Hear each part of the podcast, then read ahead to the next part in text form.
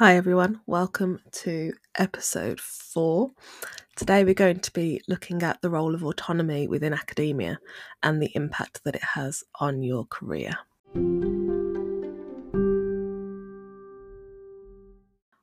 I would say that I've always been quite an ambitious person. I've always wanted to um, achieve within my career. I've always wanted to progress and and be the best that I could be at whatever it was that I was doing.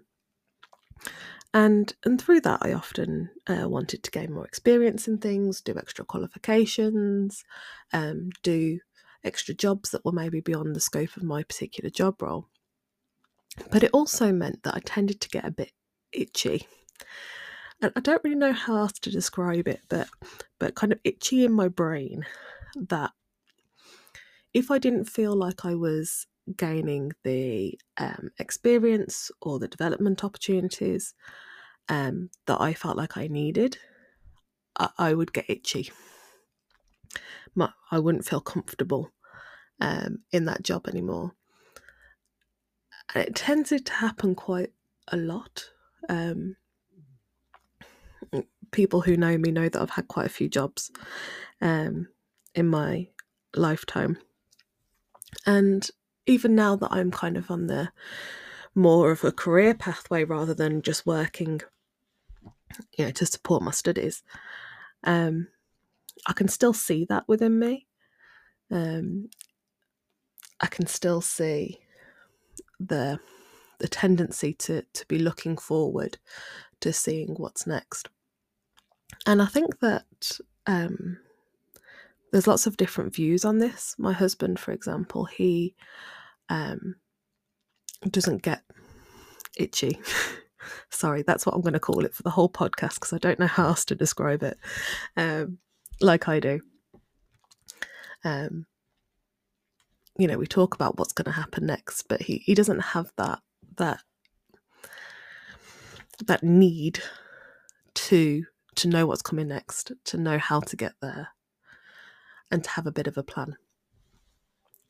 Um, so, really, I wanted to reflect on my journey uh, up to this point in terms of my career and how autonomy and my managers and the things that I did played a role in in my career and, and where I am now. So if I start back to when I became a graduate teaching assistant, so this job. I was so excited the day I got the phone call that I had got this job. Um, I didn't think I was going to. I was really, really quite nervous about how the presentation had gone. Um, but they liked it clearly. They offered me the job, and I thought, this is it. This is the official start of my career. I'd done some tutoring beforehand. Um, I'd worked as a um, healthcare assistant. I'd worked at McDonald's for a while. I'd worked in a library, but I felt like this was really the the first stepping stone on my career, and it was a two year contract and within that contract you completed a PGCE, so a postgraduate certificate in education, and this one was specifically designed for uh, further education, so GCSEs and A level students, that kind of age range. And there was a natural endpoint to that uh, role because it was a two year fixed term contract. So initially, I was I felt quite content. I was doing something new. I was doing a course, um, but even then, I knew that if I wanted to continue progressing, I'd need a master's degree in my area, in biology. So I quickly decided to try to do one of those, try and do a master's degree at the same time as doing this job and this PGCE. Um, so I applied to a couple of distance learning master's courses, and um, I managed to get on one. I'd enrolled a couple of weeks late, but it was fine. and I thought that the combination of me doing the master's degree, doing the teaching qualification, and gaining the experience was going to make me um, ready to find a job at the end of this this contract. Um, I remember the day that um, I don't want to say my manager, manager's the wrong word, the like, PGC supervisors um, found out that I was doing a master's at the same time.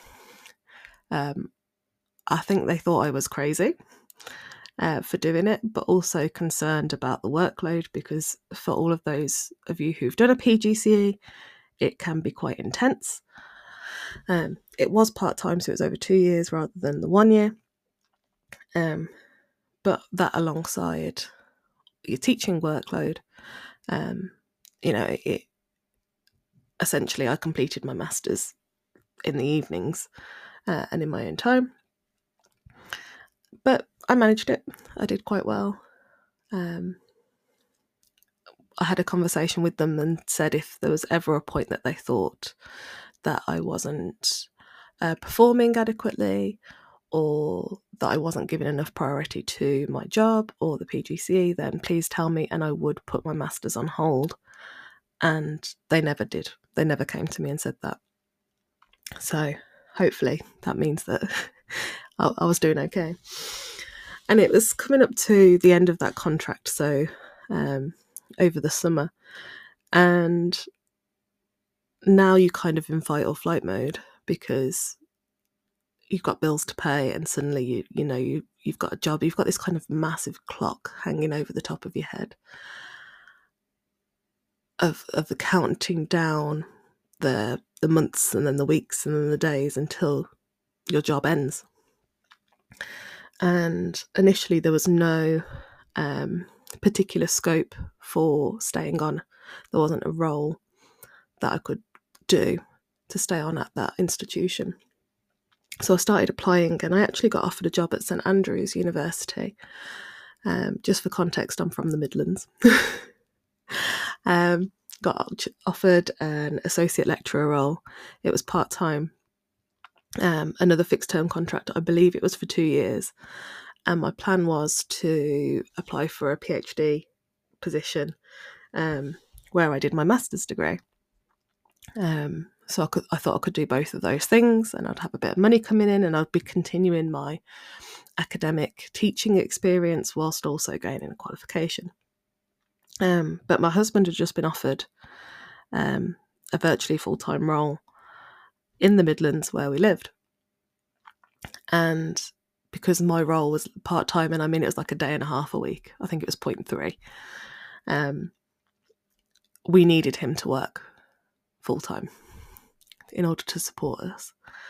So I initially accepted the the job. I, I thought I was going to do it, and I was going to commute like a crazy woman um, up to St Andrews for the two days, and then drive back down again, and then do my PG, uh, PhD, and then drive back up to St Andrews. Yeah, so um, bit crazy and I would have done it. I know I would have done it for the two years.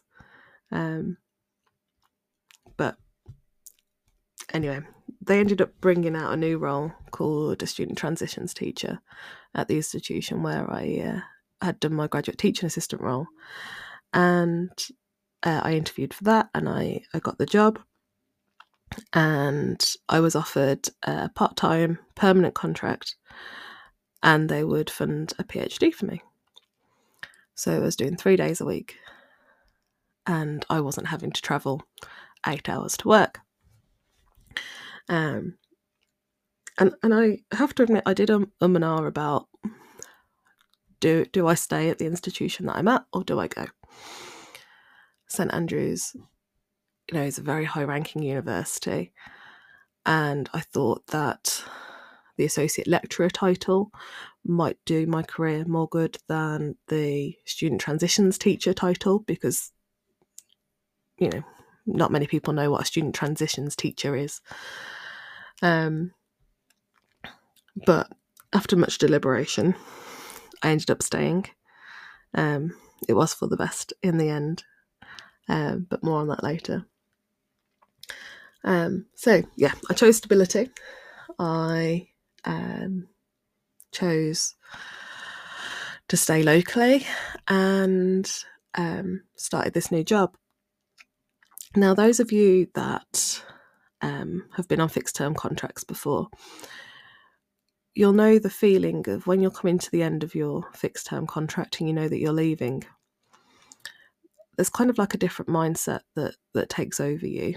Um, you, kind of prepare yourself to leave, and I think that because I had gone through that process and then come back, it, I struggled initially to to get back into it. Um, I still did all my work, but but that passion and that drive initially, um, I think I struggled with a bit.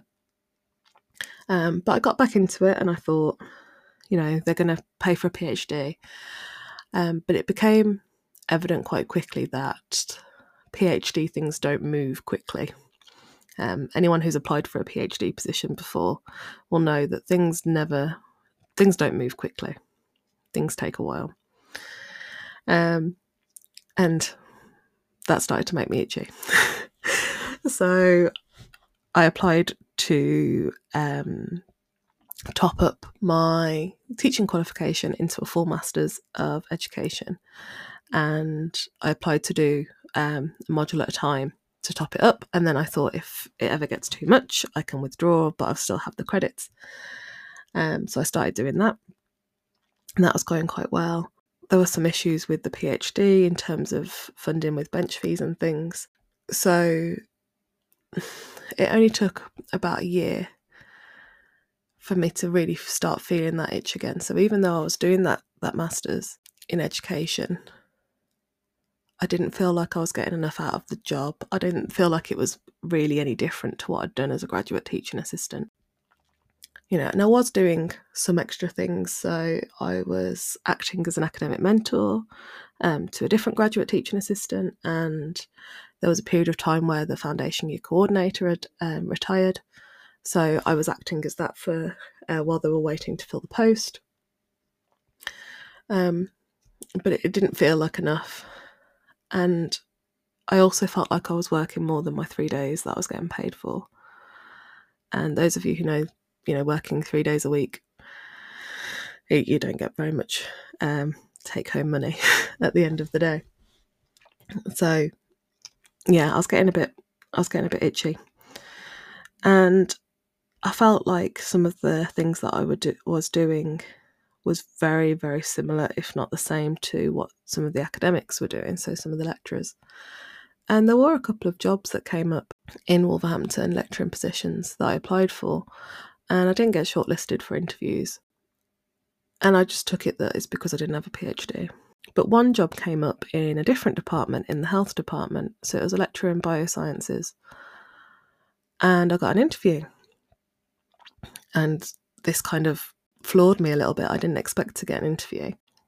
And in this interview, I taught a lesson and then I had a panel interview and I didn't get the job. But the feedback that I received from that interview was that it was close and that I did perform very well. And if there was ever another position, they'd really like me to apply for it. And suddenly I felt like I was horrible at that level. I don't think I'd felt that before. Anyway, a few months later, I get pregnant and I'm still feeling itchy, but you know, I'm getting on with it. And I'm not disliking my job, but I know that I don't want to be in it for an extended period of time. And I see a job come up at my current institution, and it's also in health, another health biosciences lecturer. And I was like, oh, that nearly worked last time let's try it again. And by the time I applied for this job, I was six months pregnant, which I didn't think was a particularly good time to apply for a job. but hey ho, it is what it is. And I got an interview. And by the time the interview came round, I was seven months pregnant. And luckily for me at the time, the interview was online. And I remember thinking, I've got to tell them I'm pregnant because otherwise they'll think I'm dishonest. But if I tell them I'm pregnant, they're not going to give me the job. That is exactly what my mindset was. And I was completely terrified. And at the end of the interview, when I was asking different questions, I then said, I've got one last question. Um, do you have a particular start date in mind? They said yes, they'd like people to start as soon as possible. Like I'm, I'm, I'm seven months pregnant, so I'll be going on maternity leave soon, and then obviously I've got a bit of maternity leave, and then um, I'll be coming back. And I thought that's it, not getting the job.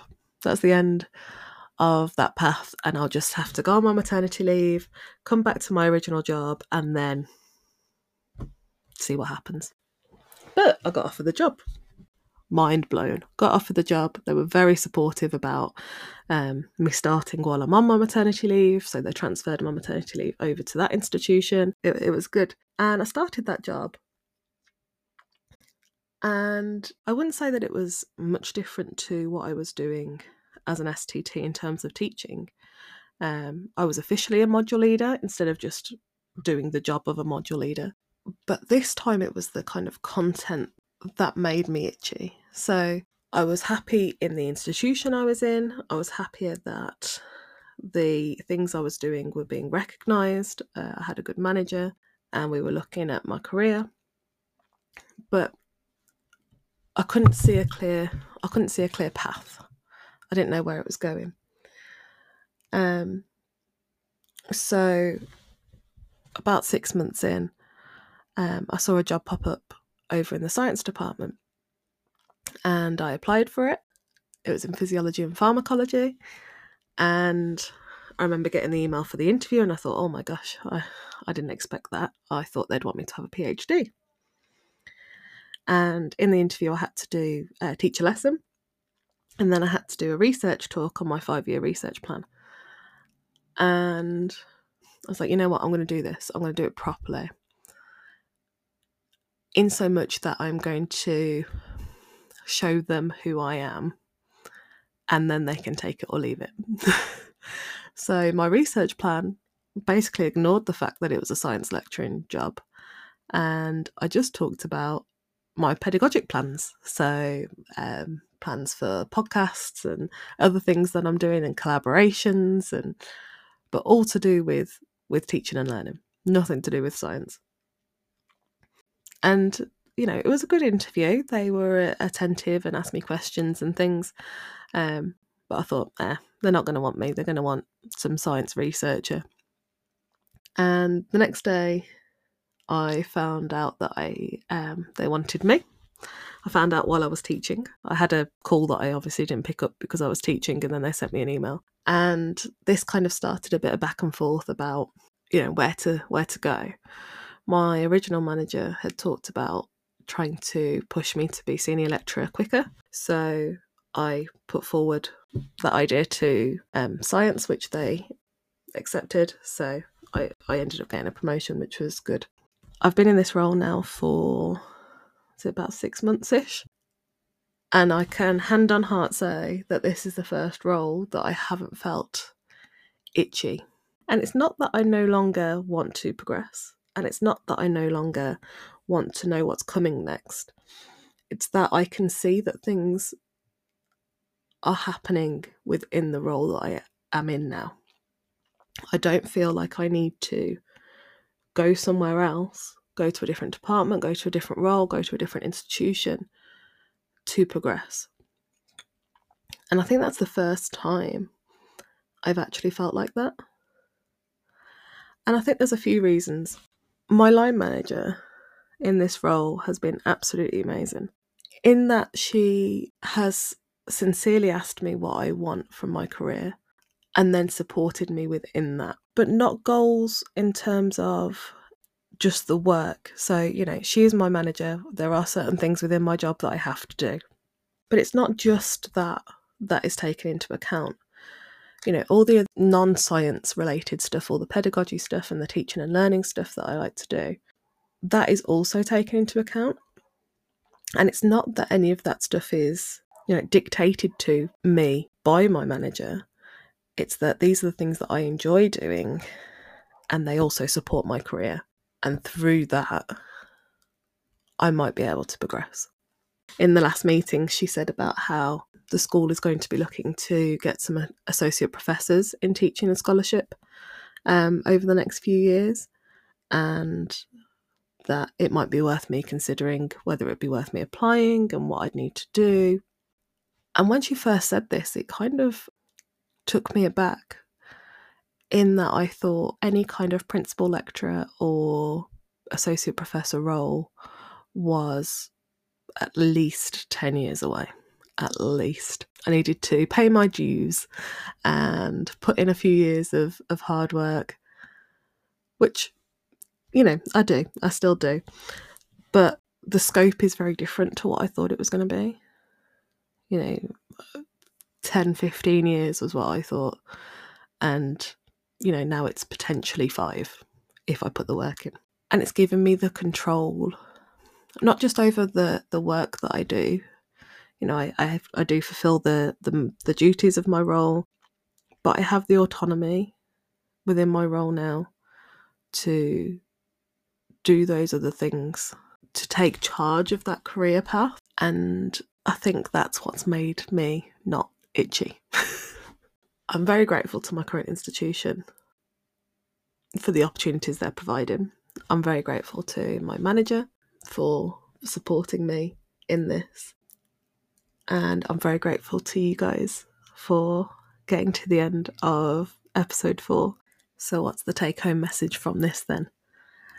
My take home message from this would be that if you are in the right job role, you have the right manager, the right support, the right opportunities, you don't get an itchy head and you're more likely to stay and progress where you are.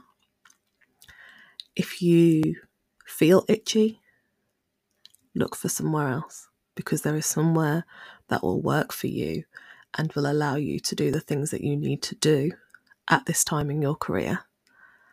And you'll thank yourself for it.